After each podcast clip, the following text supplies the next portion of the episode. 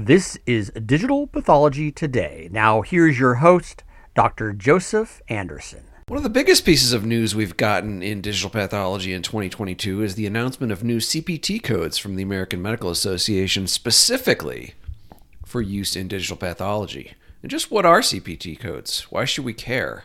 How will these new codes help us to elevate the practice of anatomic pathology and allow us to more concretely articulate a value proposition? Welcome to Digital Pathology Today. I'm Joe Anderson. Our guest today is Nathan Bookbinder, Chief Product Officer and co founder at Proscia. We discuss the new CPT codes and much more. We get a current lay of the land for digital pathology in mid 2022. How far have we come in the past five years or so?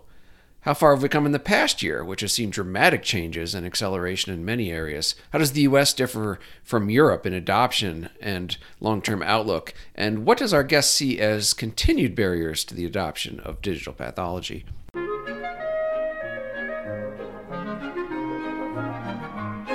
Nathan Bookbinder from Proscia, welcome to the podcast. Thank you. Great to be here. A lot of exciting changes and developments, maybe expectedly or unexpectedly, in the summer of 2022, not the least of which is new CPT codes for digital pathology. But first, let's just get your impression on what's what's the lay of the land uh, in digital pathology in the summer of 2022. It's a great question. It's uh, it really is an exciting time to be a part of this industry. We're seeing things change constantly and evolve very rapidly. I usually break it up by geography. So, what I'd say is that in Europe, we're seeing a very mature space that at this point in time, over the last couple of months and quarters, has seen what was already mainstream adoption in many different countries start to translate into a second generation, a second wave of upgrades, updates, and expansion of what digital pathology is doing in, in routine clinical practice. And we're also seeing artificial intelligence adoption start to be a, a significant part of that story, not as a part of the vision, but as a part of the adoption strategy. In the US, which had later regulatory clearances, what we're seeing is that adoption is happening quickly. From our vantage point, what we saw is that COVID 19 forced organizations, forced labs to take a, a, new look at their digital strategy, how they enable remote operations, and ultimately that led to a evaluation of the return on investment of digital pathology. Um, I'm sure we'll talk a little bit more about that when we get to, to CPT. This momentum has carried through throughout the ups and downs of the COVID 19 pandemic. It's really snowballed, and we're seeing digital pathology adoption continue to accelerate at a faster pace than ever. Um, it really is a very exciting time to be a part of this industry. That's a good way to put it. We have a lot of momentum.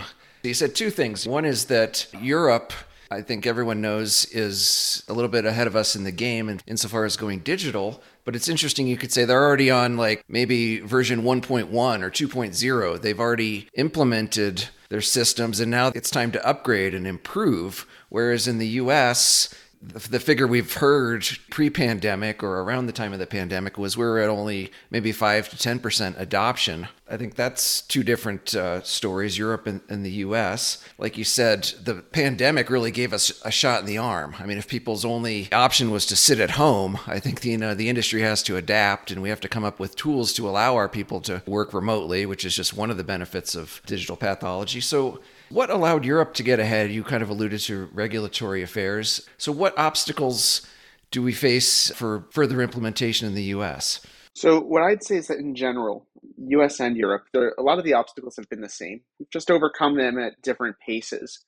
I'm sure everyone has heard of the three big challenges. So, we just touched on regulatory briefly as a, a part of the distinction between US and Europe, but the FDA and CE clearances has certainly been one of the obstacles historically. That's to a large degree a solved problem.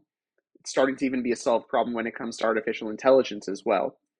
The second of the big challenges that we typically talk about is technology and storage, essentially the IT requirements that it takes to go digital successfully. Um, and we've seen something akin to Moore's Law when it comes to the performance of the underlying technology that enables a lab to go digital, and the cost of storage associated with going digital at scale. What that's done is it's unlocked uh, a surge in adoption. And I'll say that cloud technology um, has, has certainly been a big part of that story, overcoming that big challenge. The third, after regulatory and technology, is what I'd, broadly call usability. When we're talking about digital pathology, we're talking about a core part of the routine workflow, it sits at the heart of the pathologist's day to day. But until recently, until very recently, was only a secondary concern at best, which meant that for labs that were looking to go digital, they could see all of the theoretical benefits of going digital, whether that's consults, remote operations, the integration of artificial intelligence, tumor boards. But the experience for the pathologists themselves had them questioning whether this was really what they wanted to do, whether this was really a shift that they wanted to take in practice. And what we're finding both at Proscia, where we take this very seriously, but at other companies as well, uh, is that being pathologist centric has really resonated, has made an impact on adoption. There's one other challenge that I think is worth highlighting, though, and that's how compelling the return on investment is. It's been an obstacle to overcome. We've definitely had evidence generation in the past, studies that were conducted, really great studies conducted at organizations like University of Pittsburgh Medical Center and others. But as adoption has increased, it's kind of been a flywheel. More and more labs are going digital. They're generating the evidence to show how valuable it is to go digital. That's encouraging a, a further wave of adoption. With the introduction of artificial intelligence, we're seeing that return on investment even get magnified further. So those are the obstacles and, and, part of how the industry has responded as a consequence. Four things there. Regulatory barriers, as we mentioned, are coming down. So very briefly, in the US, CMS, CLIA, FDA had waived regulatory requirements surrounding COVID. So real quick, do you think we're going to be able to hold on to those gains or practice in a, in a looser environment or are tighter re- is going to come back? I am certainly not the regulatory expert, don't have any inside information about what the FDA is thinking on a day to day basis. But the way that it currently stands, the way that it currently looks, is the emergency use authorization, based on current guidance, is likely going to, ask, going to last until uh, at least the end of the year. With some grace period that follows for technology companies to go through a submission process and solidify the gains that the industry has seen through a formal regulatory approval. I do think that this is going to last, though, because beyond just the relaxed enforcement policy um, from the FDA, what we've seen is the market response. We've seen faster adoption. And more than anything else, that's really the motivator um, for, for all of the players in this space, whether that's regulators, tech companies, uh, and solutions providers laboratories themselves. So, uh, whether it's because of a change in guidance, a change in policy, a change in regulations and enforcement, or because of market momentum, the way that we look at it is not only is digital pathology here to stay, but we anticipate that the momentum is going to continue to grow and build off of what it's already seen following the COVID 19 pandemic. Most of us would agree digital pathology is here to stay. So, then the second piece storage or technology people are sold on Moore's law that our storage capacities are going to be going up and up and up towards infinity, and our cost to be able to store is going to be going down and down and down towards zero. So I think we've heard that was a big concern. I th- it seemed like maybe between 2015 and 2020 that storage was a big problem. So I think we're managing that effectively. But then the other two are kind of more intangible. So the usability piece and then the ROI. So usability, I think companies like Proscia come in where you're developing image management pat- platforms and middleware and software that will really enhance the experience and allow and we'll talk about uh, Proscia in a little bit but just in general really allow the pathologist to practice in a user-friendly way. I think we've seen that story play out in other industries like personal computers before desktop operating systems with the mouse personal computing was very clunky. And similarly, in digital pathology, you could get a scanner, you had your hospital LIS. It just wasn't very functional. In general, how big of a role do you think enhancements in usability have been over the past year or so? Oh, I think it's huge. It could not be overstated. Again, when you think about what we're asking the laboratory and the pathologists and technicians to do in making the, the shift to digital, what we're asking them to do is take everything that they've learned and everything that they've done as a part of their core routine work on a day to day basis to make a diagnosis for patients and change it. Now, of course, the knowledge base, you know, their, their understanding of pathology doesn't change, and the slide preparation doesn't change, but the entire mechanism in which they're operating does. That's a big deal. That's uh, a really big ask for somebody who's been practicing for 15 years, for 20 years. Uh, their microscope, I don't know if I'd say it's their best friend, but it certainly is a, a trusted sidekick that helps them get their job done. I think you can speak for yourself about uh, your love hate relationship with the microscope, but it, it's certainly a fundamental part of the mechanical aspect of reviewing a case and the intellectual aspect of what your day to day looks like. So, usability is, is truly fundamental. It's not just a matter of good design, it's about really understanding how the pathologist wants to operate, how the technician wants to operate, what they need to see, what can change and what can't as they transition into the digital world, and capturing that. Because ultimately, of course, there are some stories of an administrator or a lab director or a, a, chair stepping in and saying, We're going digital because it's the future, period, end of story.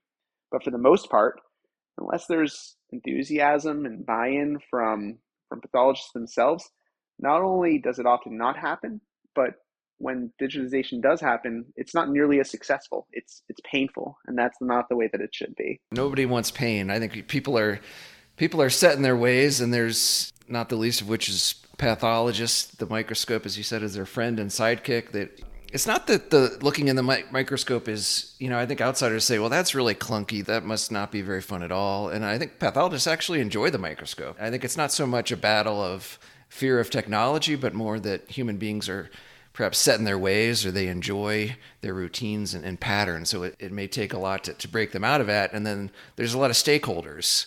There's a complicated, a multi step workflow going from accessioning to tissue processing to cutting the slides to uploading the images. You know, so I think not that's not going to change overnight or in the blink of an eye or a snap of a finger. And so I think enhancing the usability piece, I think, is key. And then the fourth thing, return on investment. So people have this sense of inevitability, like clearly this future is digital, that's what we're doing. But then it's been hard.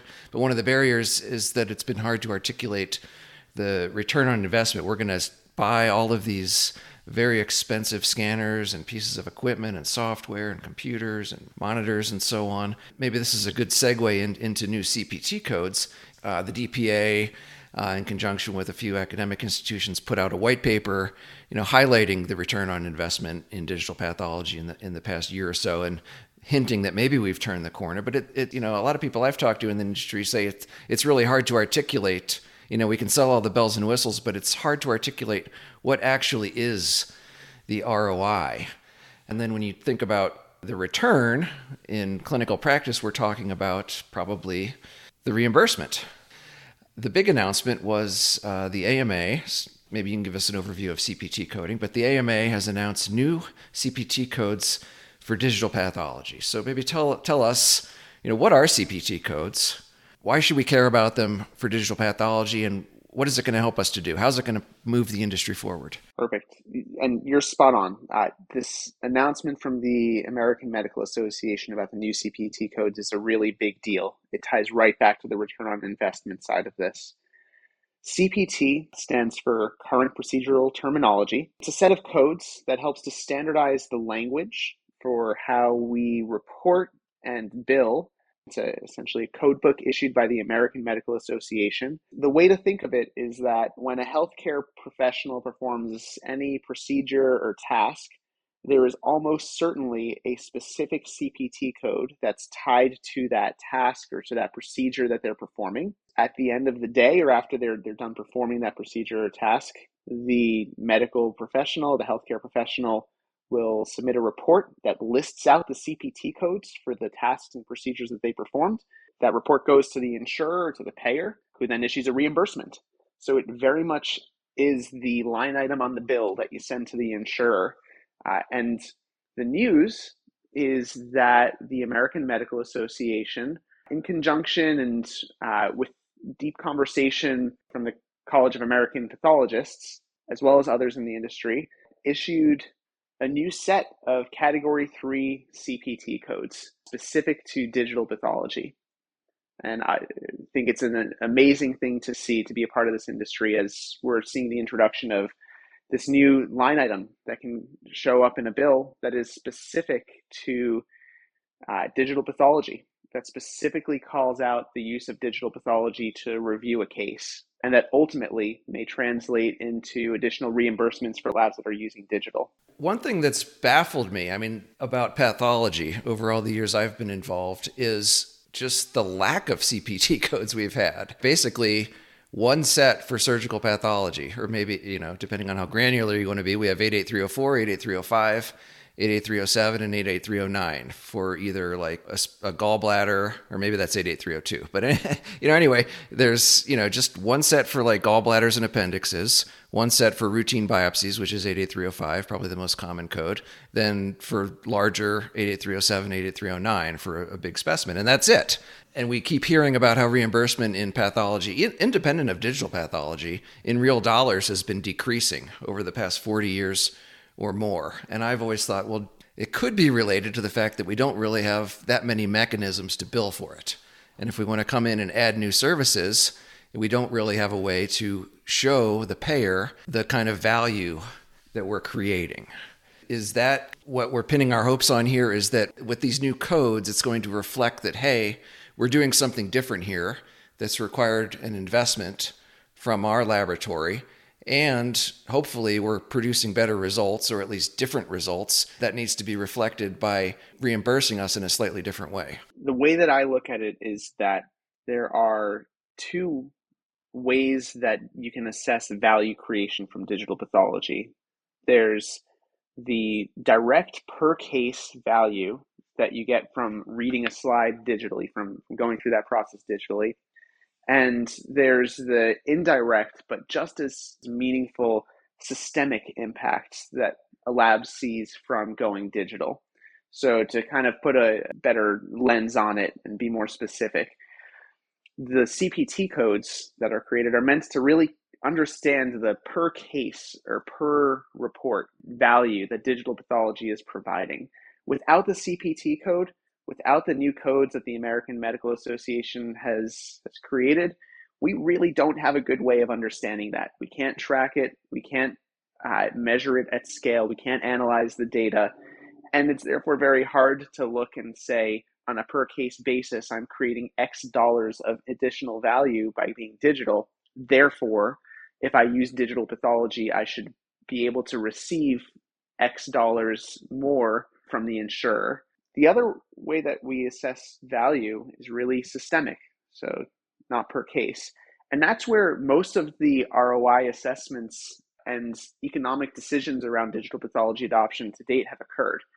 That's when we're talking about things like enabling access to a broader range of expertise, uh, facilitating consultation, eliminating couriers or reducing the dependency on couriers, improving turnaround time, and enabling remote access to cases, supporting tumor boards. All of these broad, let's call them use cases or uses of digital pathology, which matter immensely to the lab, create opportunities for cost savings, um, create opportunities for new value creation from both an operational and clinical perspective, but which are very hard to pin to an individual case. Both are very important, Digital pathology thus far has been justified principally by the latter of those two mechanisms, the systemic improvements. This work with the CPT codes, new CPT codes that have been issued, allow us to directly tie this to something which is top line for, for any laboratory, something which ties directly to the laboratory's understanding of if I use digital pathology, I will see additional reimbursement. Now, maybe could you give us a little behind the scenes or insight into the process? Because you know, I think CPT coding, on the one hand, is used every day in all aspects of medicine, but it is often misunderstood or not understood. In terms of actually getting a new CPT code, I think is a is a Herculean task because it's kind of like a chicken and the egg problem. It's like we want we have this new technology or this new way of doing things, and we need a code so we can get paid for it. But in order to actually get the code, you need to show that it's being widely used, right? Because the AMA doesn't want to waste their time. So I think that kind of suggests that we do have a momentum in digital pathology. We do have a core base of users. We do have significant adoption. So right, you know, so you actually need to show that you're actually doing this thing in actual practice. And it's kind of like a, a, lobbying effort too. So I suspect the CAP was heavily involved. So could you maybe give us any insights you have about what it actually took to get these new codes? You're spot on. It is a chicken or the egg scenario. You know, it's almost like insurers don't want to reimburse labs more than they're reimbursing them today. But fundamentally, the way that these codes get created is at the most basic of levels that the American Medical Association issues a set of new codes, issues a set of updates. The way that those updates get decided on is exactly what you described. It's through, we'll call it lobbying, conversations with industry, conversations with members of the AMA, and conversations with affiliated groups or other groups like the College of American Pathologists. The College of American Pathologists was absolutely instrumental in getting these new codes out. There are groups within the College of American Pathologists that have a particular focus on technology, on digital pathology, especially. And it was through an enormous amount of back and forth, not over the course of a couple of months, but over the course of the past few years, that we got to this point where these new codes are issued. There is also something else that's worth bringing into the conversation here which is that you brought up this notion that it's it's a chicken or the egg because how can you show that it's creating more value if you're not getting reimbursed for the value that it's creating? How can you encourage adoption and measure usage and measure that value if you don't have a mechanism by which you can actually track that? And the answer is that there are category 3 codes. There's different categories of CPT codes the bread and butter codes that you're used to using that are on a report that you're going to get reimbursed for are category one codes. Those are your standard codes that have, if not a fixed price, at least a well understood price and value associated with them. It's locked in. Category three codes are, let's call them investigational codes. They're not reimbursed for today, typically. They're meant principally to actually help break that chicken or the egg scenario they're meant to help drive an understanding of actual utilization without a commitment to additional compensation today, but with the understanding that should utilization be high enough, should the value creation that's demonstrated from utilization be high enough that those category three codes get converted to category one codes. These are not a dime a dozen. The AMA is typically pretty conservative about creating these codes. But the fact that they have chosen to create it for digital pathology is a reflection of the momentum that we've seen in the market, of the sense that this is becoming mainstream. In some places, it already has become mainstream, and that we need to have a good understanding of the value that this is creating. Category three codes are investigational, and someday we're hoping that those can be converted to category one. Yep, that's exactly right. Uh, that's the objective. And so, so my uh, little preach to everybody who's out there: when these codes uh, get issued, when they're live, anybody who's using digital pathology, please, please, please use these Category Three codes.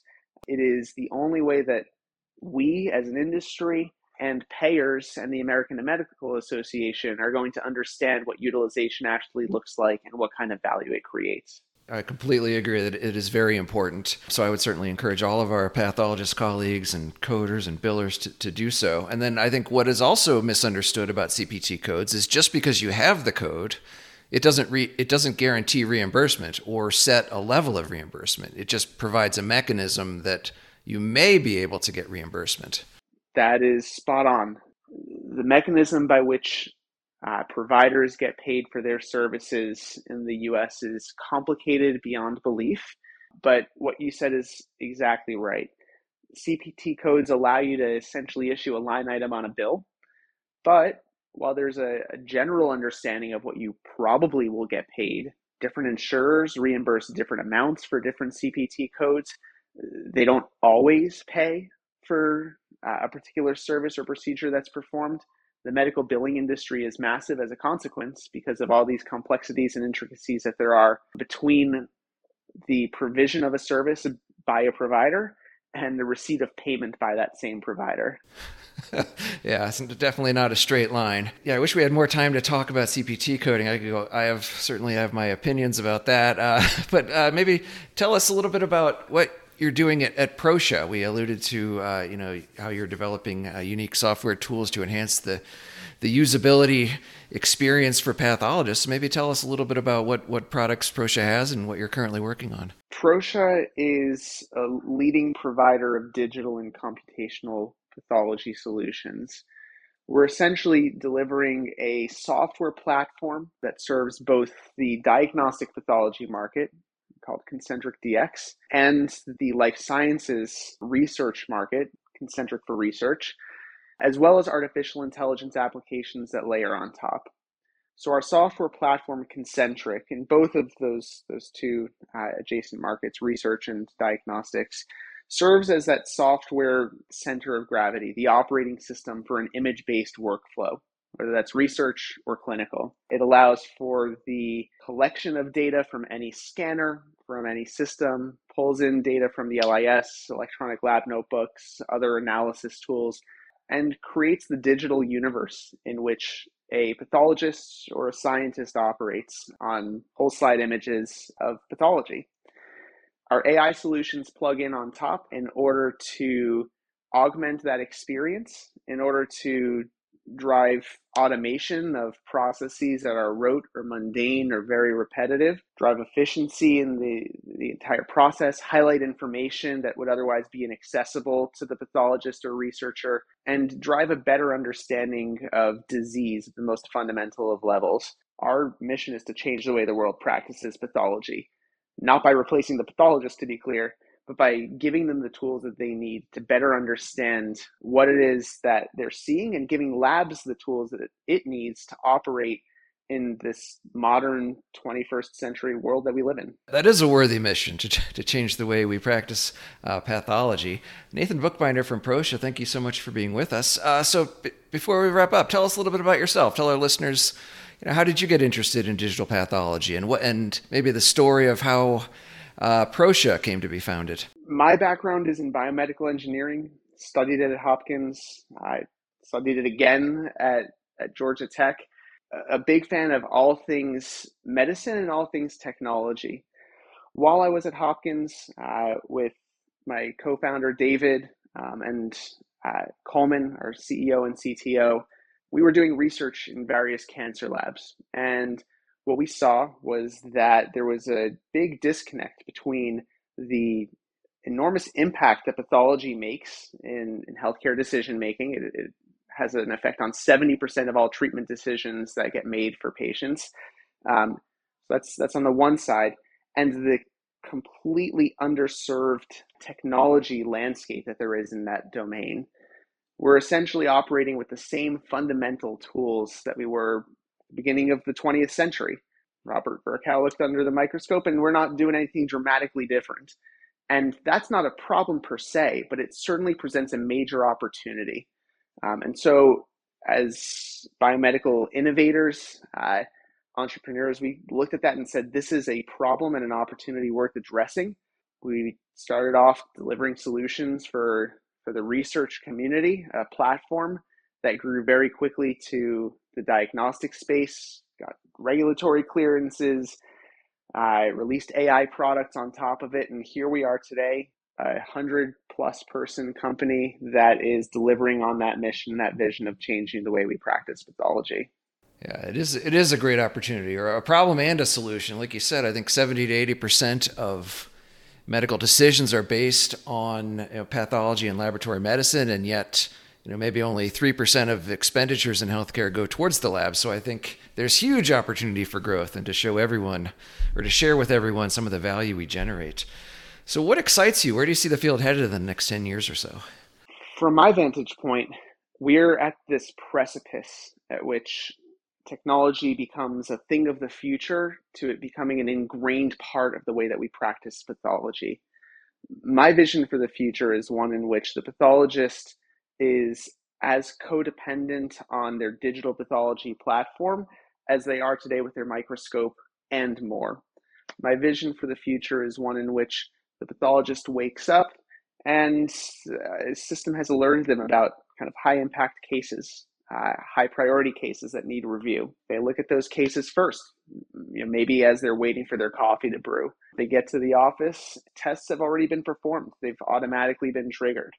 They look at these results, and regions of interest have been highlighted. Reports have been auto populated.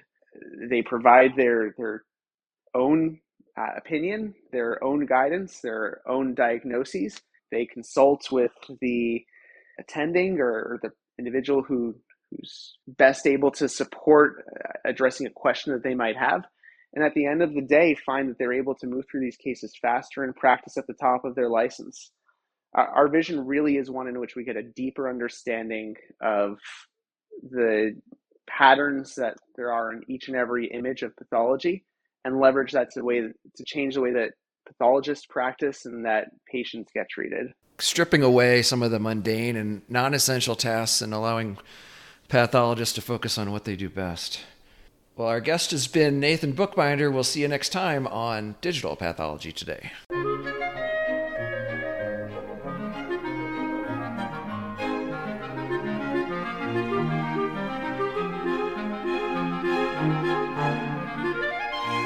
This has been Digital Pathology Today. Please be sure to subscribe. Thanks for listening.